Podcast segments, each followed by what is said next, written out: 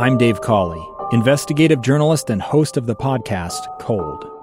In October of 1985, a woman named Sheree Warren left work at a busy Salt Lake City office. To meet her estranged husband at a downtown auto dealership. She never made it home. Sheree's car surfaced weeks later in Las Vegas. In the parking lot of a hotel casino. No one knows how it got there. Strange. It was strange. Both Sheree's estranged husband and her boyfriend raised suspicion for investigators. I kind of thought that he might have done something. But no arrests were ever made. In Cold Season 3, we dig into double lives, make new connections in the case, and examine the difficulty raised by reasonable doubt. We want answers just as much as anyone else. They have creeps like that now, too, so nothing's changed. That's the new Cold Season 3 The Search for Sheree, now available anywhere you get your podcasts.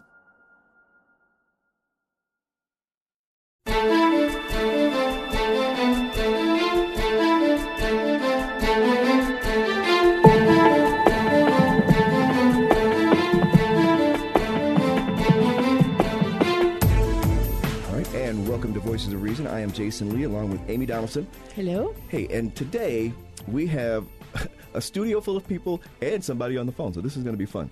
We're going to talk um, about kind of what's been a controversial issue here in Utah a, a, tax bill that is going to change kind of the way, and at least in some ways, that we collect taxes.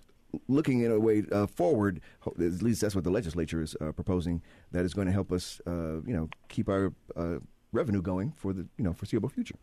And uh, sitting with us today, Paul Murphy, and Paul is an old radio friend of mine, and um, he is helping to uh, push forward a grassroots effort to get a referendum that is going to uh, give the uh, voters an opportunity to vote on this tax bill. Uh, he is joined by uh, Marcy Campbell, who is uh, one of the grassroots organizers as well. And on the phone, we have State Senator Todd Weiler, a Republican from Woods Cross, who has been a supporter of the tax bill, which was uh, enacted into law uh, this past year. So, Todd, we're going to start with you, and I'm going to ask you to kind of explain uh, the the premise behind the bill and kind of what it is and, and why it was done the way it was done. Sure, thank you. So, you know, most uh, Utahns don't spend a lot of time trying to digest and understand the state budget, and and I include myself among them. But being a state legislator has kind of forced me to, you know, to do that every year as we put the, the budget together. And if you go all the way back to Governor Olene Walker, that's when the discussion started that we had a structural imbalance in the state budget. And what do I mean by that? Well, long story short, we have basically three buckets of the state budget. We have the income tax that goes into the education fund, we have the sales tax that goes into the general fund, and then we have the motor fuel tax that goes in the transportation fund. So, long story short, when you hear on the news, hey, the legislature has a billion dollar surplus this year, almost all of that is in income tax, which can only be spent on education. That's pursuant to our state constitution. And because of that, uh, and what we've seen um, over the last several years, is the income tax fund is growing uh, much quickly, much faster, much you know quicker than the sales tax fund. And there's a number of reasons for that. But the the problem is, is we can take sales tax and spend it on education money, but we on education funding, but we can't take income tax and spend it on anything else. And so when it comes to Medicaid expansion, which people voted for last year, when it comes to police pensions, when it comes to all the other social services, when it comes to roads, we can't take any of the surplus and spend it on those needs. And so we've been talking we've been talking about this for a couple of years and we did what most college students do when they have a final exam coming. We kicked the the the, the can down the road as long as we could. The problem was last year in 2019 we ran out of road and we couldn't kick that can any further, else we would have. And so during the general session, we had House Bill 441, which was going to lower sales tax uh, significantly, but then spread it out to services. And we heard loud and clear people didn't want that. And here's the key. At, at the end of the session, when 441 failed, Governor Herbert came out and said, We still have a structural imbalance. We are going to continue to study this. We're going to have public hearings during the summer and the fall and as soon as we reach a consensus, we'll hold a special spe- session. So that was announced last spring. And then when we held the special session after all after 17 public hearings and 62 hours of public comment, when we held the special session, people are saying, "Oh my gosh, you sprung this on us by surprise." And no, we we always knew we had to do it before the end of the year. Why? Because the governor had to propose a budget in December, the legislature has to adopt a budget in February or March, and we couldn't do it without fixing and addressing the structural imbalance. And in fact, Governor Herbert actually delayed releasing his proposed budget for a month because of the special session and because uh, of all of this. So that's the problem that we're trying to solve. And one of the solutions was to restore the food, the full sales tax on food like it had been up until 12 years ago. It had been like that for decades. We took it off 12 years ago as an experiment to try to help poor people. And just a couple of years ago, the Utah Foundation, which is a think tank here in Salt Lake, they said that taking the sales tax off of food had hurt public education to the tune of a billion dollars in the first decade. And what it what it did was it destabilized the state budget. And so we started meeting with uh, groups that advocate for the poor last fall. The Senate President and others did, and said, okay, if we were going to put the sales tax on food, what would you recommend we do to help the poor? They came up with the grocery tax credit. They came up with the state earned income tax credit. They came up with the prebates. They came up with everything that we've included in the bill. And uh, because we we want to stabilize the budget, fix the structural imbalance, and not hurt the poor, and that was the intent of this bill. Let me ask you a question before we jump to uh, those who've come to talk about the referendum. How does the sales tax issue impact uh, education if that money goes into the general fund? So we've always, you know, we've always spent uh, general fund money on education, on higher ed, so Weber State, University of Utah, et cetera, and mm-hmm. K through 12, which everybody understands. And we will continue to do that. But let me tell you what happened. When we went into recession back in 2008, the income tax dropped by um, 20%, like almost mm-hmm. overnight. Mm-hmm. The sales tax uh, only dropped by 5%. And so we had to take a whole bunch of sales tax and and move it over to education, which we can spend sales tax on anything. If that happened next year, the income tax dropped 20%, we wouldn't have any sales tax to move over and plug that hole. And so that's what, and, and I, I understand that the legislature has been horrible at messaging this, but that's what one of the things we've been trying to explain is we have to do this before the next recession, or else we won't be able to to to to to, to hold public education harmless and try to keep that you know at at or near the levels where it was even before the recession. And and so uh, what what it, what it, it's like if you're walking around town and you've got two pockets and your left pocket is full of money, and your right pocket's got two quarters in it, and you you're hungry, but you can only spend the two quarters on on the food because uh, the rest of it has to be paid for rent. And but you have more in your left pocket than you need for rent right now, but you still can't spend on food. Nobody does that in real life, but that's what our state constitution has forced the legislature to do. Okay, we have one minute.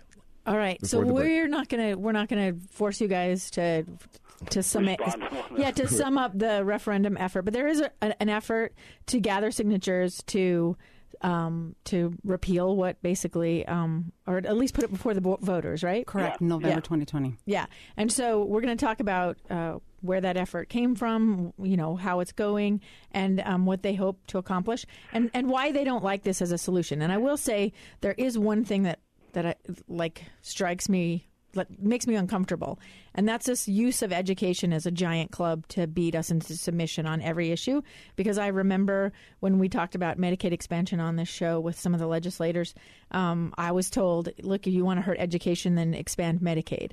And I always feel like no matter what the issue is, that it comes back to if you want something, um, if you want the government, if you want better roads, if you want health care for everybody, if you want any of these things, then you better be willing to sacrifice education on the altar of that. And I, I'm just throwing that out there. Jason's giving me the signal we're going to have a break, but I we can discuss that because I feel like education is like this uh, we can't touch anything because otherwise we're going to we're going to hurt your kids. I feel like that. right. So okay, we will come back and discuss this uh, and and give the, uh, our other guests a chance to uh, respond. You're listening to Voices of Reason.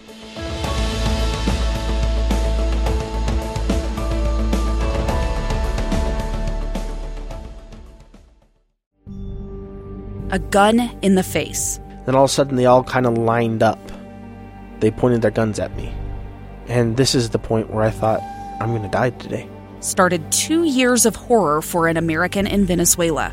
They said, You need to give us your phone and get ready because you're coming with us. I'm Becky Bruce, and I spent a year researching and piecing together Josh and Tammy Holt's story about their ordeal in a notorious prison. That's when everything started to turn bad. We had another pound on the door. Boom, boom, boom. And there was the police once again. You can binge all of the episodes of Hope and Darkness on KSLPodcasts.com or wherever you get your podcasts.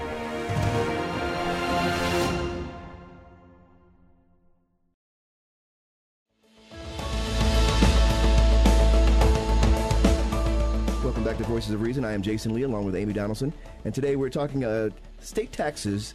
And I, uh, we had uh, Represent State Senator Todd Weiler is on the phone with us. Uh, in our studios, Paul Murphy and uh, Marcy Campbell. They are leading a grassroots effort to uh, get signatures for a referendum that is kind of giving that hopes to give voters a chance to express their voice in this this matter. Uh, we gave Todd most of the time uh, at, at the beginning, so I'm going to start with uh, Marcy Thank uh, you. to kind of explain from this from your effort and, and your and Paul's effort, what are you trying to do with the referendum? Well, our effort is if if we get near 116 verified registered voters, 116,000. yes, registered voters across the state of Utah, we will um, be able to allow the citizens of Utah to vote on the law in November 2020. And why do you want people to vote on this? We feel that the majority of the population of the state of Utah are frustrated with the law that went into effect, and they want to be able to feel like they're being heard. And it's remarkable how many people are coming to us desiring to sign. And so the big news about a week ago was that Harmon's grocery store, they have 19 stores in the state, that they were going to get involved, let people set up a table and, and collect signatures there. I think Associated Foods is now involved. You were instrumental in that. Why, you know, why why does that help? Sort of what what what are you hearing from people when they come? Oh, it's it's been an amazing process. Really fantastic and amazing process that we were able to roll out within just a couple of days because of the support of Harmon's Foods. So big shout out to them, yay Harmon's and Associated Foods as well. These so, are all independently owned grocery stores. Uh, they're Utah chains, if such a thing exists. Uh, Harmon's is, and Associated Foods is uh, an entire uh, association that helps independently own uh, grocery stores around the country and around uh, Intermountain West. Correct. So, because we had such an insurmountable, seemingly insurmountable task of gathering 116,000 signatures across the state of Utah in such a short amount of time, these packets, these referendum packets, are due January 21st. So it's been such it's only been a matter of weeks that we have to gather this many signatures across the state of Utah. And we were organized enough that we had packets to every county. We had county coordinators throughout the state gathering signatures, but uh, our numbers have been able to um, exponentially increase through the use of these grocery stores allowing us to gather signatures in their stores because people do want to sign. They just needed a packet put in front of them to be able to do it. So we estimate um, that because of Harmon's and Associated Foods, that we will be able to accomplish the task. Paul, what uh, what do you feel like are the, the major reasons that this referendum is is is necessary in order for people to have their voice? Well, I, I think the biggest thing is the impact that it has on the poor. Uh, if you look at uh, the lowest quartile of, of people and their income, 35% of their money goes to pay for food. 17% goes to pay for fuel. So 52% of their income is going to food and fuel, and this is where the legislature decided this is where we need to go to get more money. And, you know, the, the food tax is increased by 177%, the fuel tax is increased by 35%. This impacts individuals and families in the in the worst way possible. I appreciate the, the hard job that the legislature has. They have to figure out how to get money to, and move it from here to there, but this is not the solution. And and the legislature did do a listening tour to hear from people, and the and those people who participated, more than two thirds were against this type of approach to deal with the tax problem that the legislature feels we're facing. Were they mostly against the food restoring the food tax? mostly the food tax, but they were also against the fuel tax, and there and you know. P- th- this is being offered as a f- as a uh, income tax uh, cut. It is not a cut. They are taking money from different places to pay for this. They're robbing Peter to pay Paul, which normally, as a Paul, I appreciate that, but they're robbing poor Peter to pay me, and, and, and, and I don't like that. Well, and to use Todd's analogy, maybe it looks like to me, to an outsider, you're taking the money from your left pocket and putting it in your right pocket, but you don't have any more money. The other thing is, I and Todd, maybe you can answer this. The there is um, something in the law that allows local uh, municipalities to levy a tax that would help my schools in my neighborhood. So, and and that's a property tax. Is that correct? Do we lose Todd? Todd? Oh, I'm. Uh, Yeah, I- I'm sorry. That, that's not part of the bill. That's Oh, been okay. grossly um, misstated and uh, by a lot of people. Um, there's nothing in the bill that affects property tax in any way. So it didn't give municipalities the option to raise money. Through They, they have the same option, that, Amy, that they've had for the last 50 years. Oh, okay. So that's just always the same. affect it. But it but it was in response to the worry that there might not be education funding with the, the reduction of income tax. And the uh, fear that most people have is is that uh, the legislature is going to lower the income taxes, but the school boards are now going to have to increase taxes to make that difference. And so the pain will be felt in your school board tax rather than in your state income tax. which is kind of what it has to happen from somewhere, been right? A shared responsibility between the local school boards, the state school boards, and the state legislature to fund education. That's always been there. Yeah. What, what you, if you look at the last 10 years, the legislature's increased its funding by 30 percent. The school boards have done less than 5 percent, and that's where the, that discussion's been talking about. That they're not carrying their share. When when people say we're underfunded, the legislature's been doing all of the heavy lifting.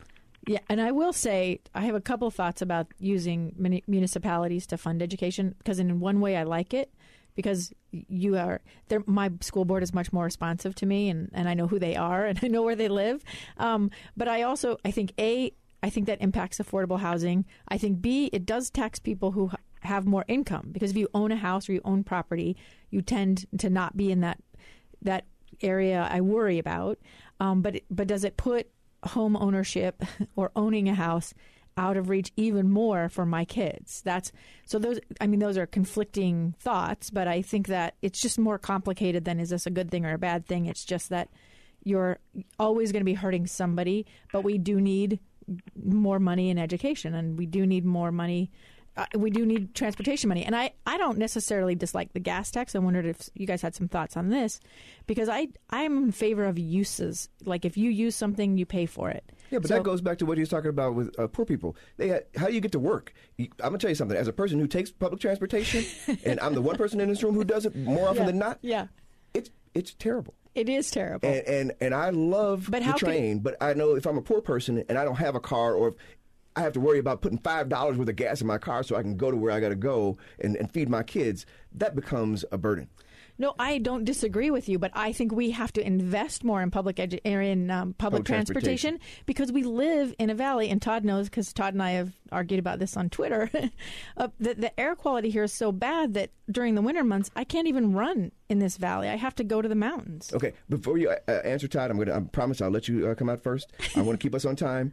Uh, we're going to continue with this discussion about. Uh, this is this is the great part about uh, people-run legislatures. We, the people, get to have a referendum if we want to, and the legislation le- legislators try to do their best to do what they believe is the right thing. And somehow we just got to find out what meets and works the best way for both of us. Uh, you're listening to Voices of Reason.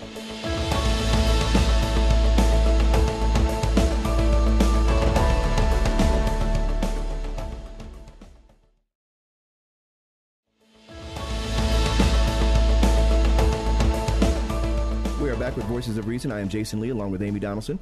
Today, with we have in studio there's Paul Murphy and uh, Marcy Campbell, who are leading a grassroots effort to uh, put together a referendum on a tax bill that our guest on the phone, uh, State Senator Todd Weiler, uh, representative from Woods Cross, is supporting, and is now it is actually been enacted into law. Uh, it's it is state law that is changing a few things, and and uh, well, I guess if if you're Todd, I'm going to be. I got. I got to say this. I'm kind of not with you on this one. I, um, I, as not a poor person, but as a person who has a reasonable income, I do understand what it was like uh, if, when when we didn't have money when I was growing up, and we rode transportation everywhere, uh, public transportation everywhere. If we had to have a car, and and our, our state legislators were raising the gas tax and were raising the food tax, it would have been pretty tough. And uh, this is, I mean, again, I'm just speaking from a working class family. That this does seem like it's asking people who have the least to pay what is a little bit more than their fair share when you and I can afford it better than they can. Your response, sir. Well, so the gas tax has never been indexed uh, to inflation. So for a 17-year period, uh, even though gas went from one to three dollars a gallon from like 1999 to 2016, the gas tax never changed. And in that same time, a new car went from ten thousand dollars uh, to on the average to twenty thousand dollars, and the sales tax on a new car would have doubled from six hundred dollars or seven hundred dollars up to fourteen hundred dollars. And so, like, if the price of milk goes up a dollar, you don't call it a tax increase because the tax, you know, the the, the, the tax on the milk goes up with the price. We've never had uh, the gas tax indexed to inflation, and so because it hasn't been indexed to inflation, occasionally you have to do something because in those 17 years where we, the gas tax didn't change at all, the, the price of construction for roads and maintenance went up 300%. And so as a result of that, the gas tax, which is supposed to pay for our roads, only pays for less than half of our roads, which means we take hundreds of millions of dollars out of the sales tax fund every year to make up, to plug up the difference. But now the sales tax isn't keeping up with the growth of the economy. And that's the problem. There's a lot of moving parts here. So I have a question. Then can we look at the minimum wage? Because while the gas tax hasn't been indexed for inflation, nor has minimum wage. that hasn't been adjusted for inflation. So I do think that's an issue. And when you when you talk about all these things increasing, I I, I know because I tried to help my daughter with a budget. Yeah. I, I don't know how kids. I don't know how they're supposed to make it. I couldn't have done it. I did it on my own. Like I had But a little help think- here and there. I never feel like the minimum wage was ever for people to make it in life. It was But supposed they- to be like your your starter job or Yeah. a part time job. But you can't. But Jason, they can't make. They can't get started on it. You, No, my no, no, daughter I'm- can't I'm, pay no, I'm- rent. I'm not disagreeing with you. I'm Yeah. just saying that when we say people can't make it on that living, it's not. It's not designed for people to uh, live it- their lives on it. Unfortunately, we have a lot of people who are doing that today, and they have to have a couple of these low-paying jobs just to make ends meet. Yeah. So, uh, our, our and working 60 to 80 hours Absolutely. to try to do our, it. Our environment has changed. Our society has changed in a way that we don't have as, at least so it seems. Even though I guess I did a story today on uh, there, we have more jobs than people, but Yeah. we don't have necessarily people qualified for the jobs that are available. Suffice And it to say, wages have not been indexed either. That is correct. Let's talk to Marcy about what you're hearing from people when right, they come in to sign right. I have been doing signature events and training people all across the Wasatch Front, actually and beyond, now for ever since Christmas Day, actually. And I've been collecting what all these hundreds of people have been telling me. What is it that they're frustrated about with this tax law? And I would say, by and large, the number one thing has been the food tax. Whether they are worried about paying for themselves, there's a visceral reaction to having a tax on food, the very basic of our all, all the necessities, and the the destructive component of that that it would be for those that are less fortunate in our amongst us. That's number one, I would say. Number two has been the fuel tax. People are frustrated that they live outside in rural communities and they have to drive 30 minutes a day, an hour a day to get to work. They know exactly how much it costs them to get there back. yes, they do. They're aware of what that fuel tax will do to them. In addition, they feel frustrated that we voted against that last November and then it was slid into this tax law in December. Number three was the introduction of a new type of tax, which is the service tax. We are aware, and I think the, the public is aware, that now that it has been introduced, that they will be sliding in service taxes left and right all over the place without our ability to even watch or witness how that's going to affect our society.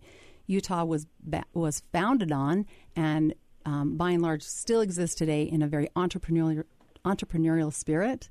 A lot of small um, businesses are here that will be tremendously affected once they become tax collectors themselves and having to collect the tax, having to pay an accountant or CPA to make sure it's all processed correctly and sent on to the state government. So a lot of people are really frustrated and upset about that the introduction of a new tax on services.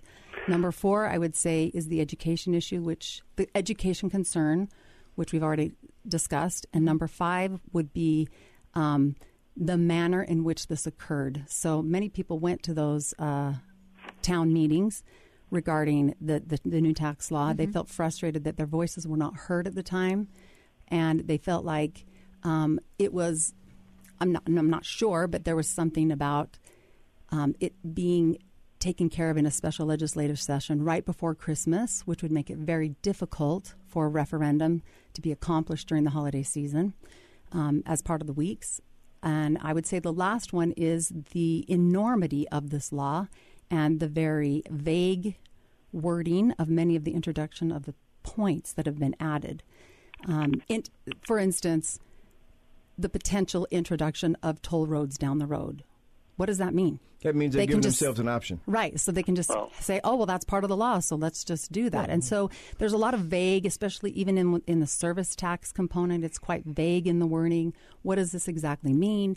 And I think the voice that people want to have heard up on on the hill and with our legislatures is, we would like to give you more time to do a better job of it. If you need money, we just want to give you more time. This was put into effect, in our opinion, too fast, too big, too many twists and turns in the law, and we want to give you more time to do it again, to do something different. I got, uh, and I'm going to, again, I got one minute, so I don't want to put anybody in a position where they have to try to do one answer in one Can I use that minute because there's Certainly. things I have to Go correct. right ahead. The service tax is not new. We've been taxing dry cleaning services in this state for I think two decades. There's seven services that have been taxed for at least a decade. So to say that that's introducing a brand new tra- tax, that that is just that, that's just not the case. And uh, I can't remember the second point, but uh, the, the, we, you know, and, and Lagoon, Lagoon you, is an entertainment service that's been taxed for decades as well. So there's seven categories of services that we've been taxing in Utah for a long, long time. So I would. Was there any process about which services? Because I know legal services were on the table and then they were off the table. Like uh, how that was. So, legal services were on the table, and the reason uh, the reason that they got pulled off the table is we were trying to tax outputs and not inputs. So if you are starting a business and you hire an attorney to to create your business, and then you sell your product. Um, so, so we want to like we don't want to tax the steering wheel and the gas pedal. We just want to tax the car when it's sold. I did remember the other point, and that is collecting sales tax. There's free software that a small business can obtain. Avon ladies have been collecting sales tax for 50 years. It's not that complicated. Okay. Yeah. When we come back, we're going to finish. We had one more segment to come. Uh, I, I, I hate that we only have uh, so much time because I know that this is a, a big thing to wrap our heads around. But I want to say thank you to Todd for being per- willing to have to uh, go through all this rigmarole by himself because I know that that can't be easy either. Uh, but when we come back, we'll finish our discussion. You're listening to Voices of Reason.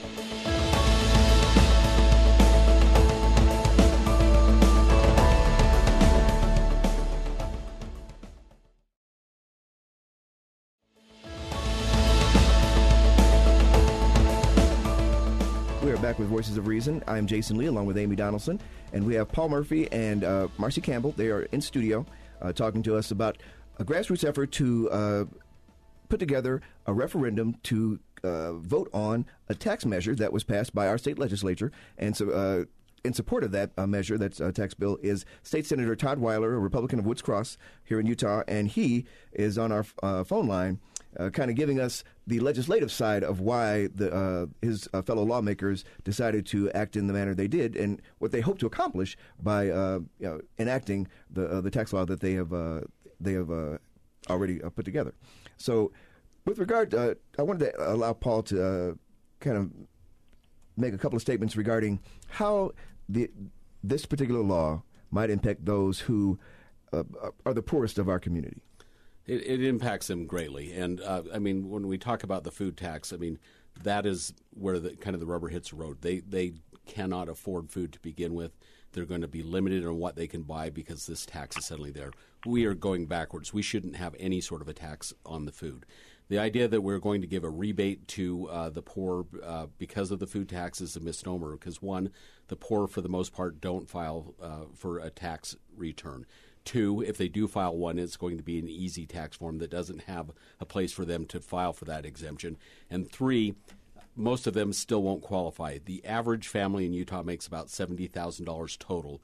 This uh, tax rebate goes to those who make up to about $45,000. And so, on, in every way, shape, and form, this tax rebate will not help the poor, and the poor are going to be hurt, and they're, they're losing money that they should have in the first place.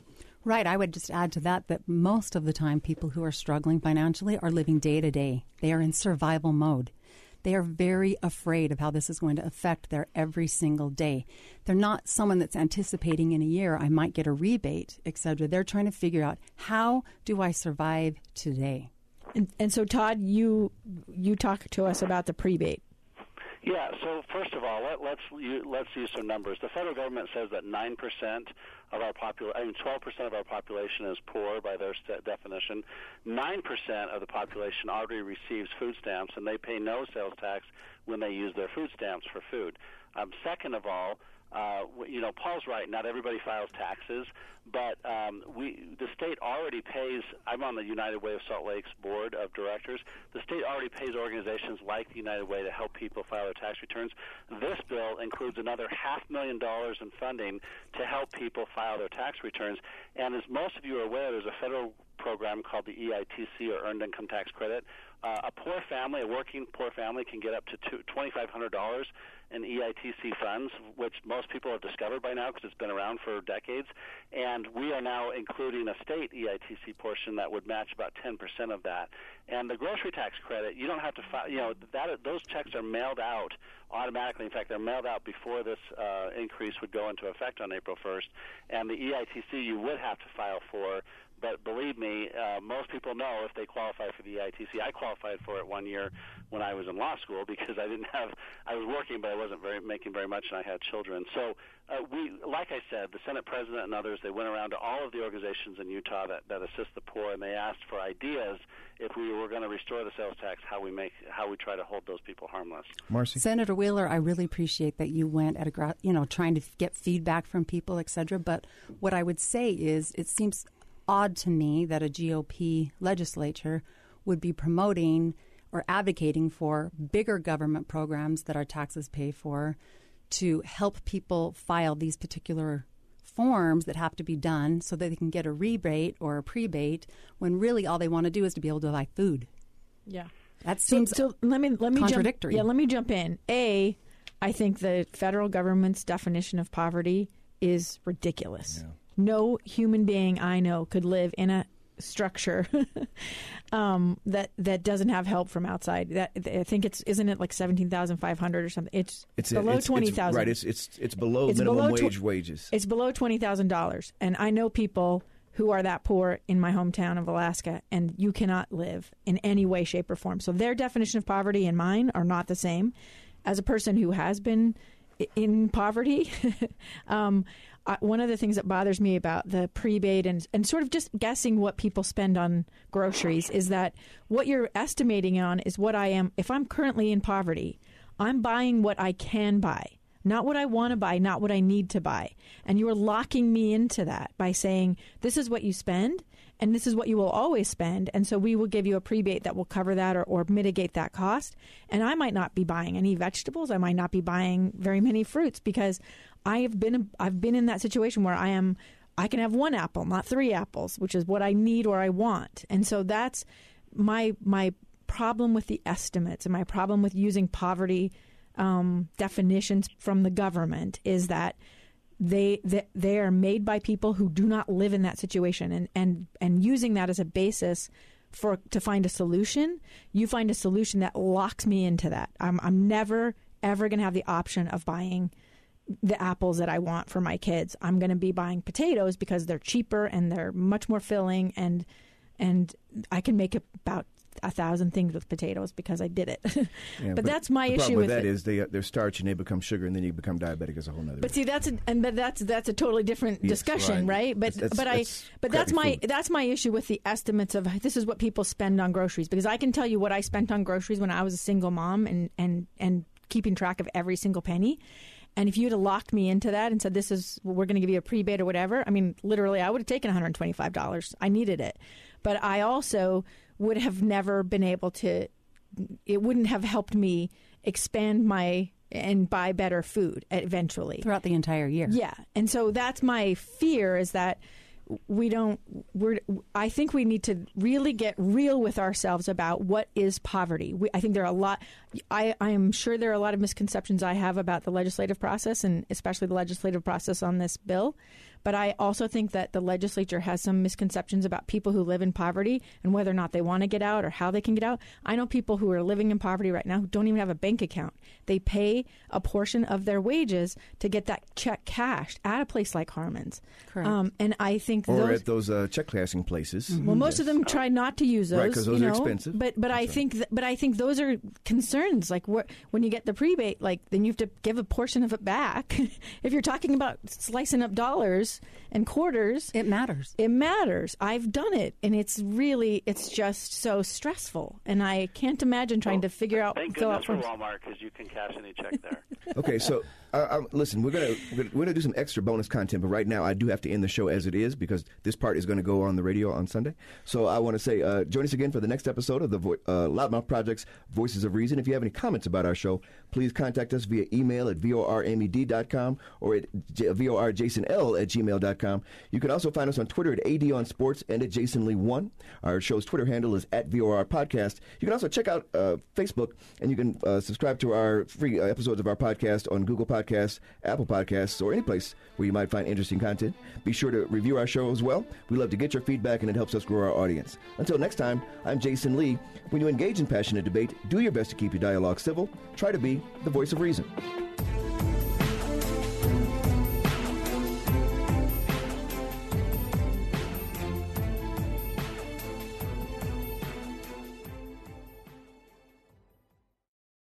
Voices of Reason is a production of the Loudmouth Project.